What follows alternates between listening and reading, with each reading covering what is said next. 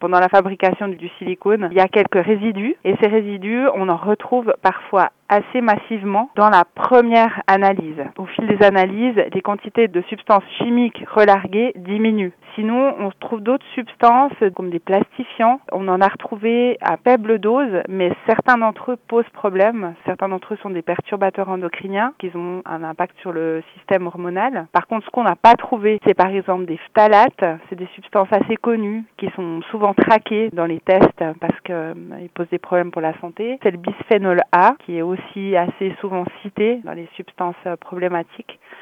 Voilà ce qu'on trouve dans ces moules en silicone.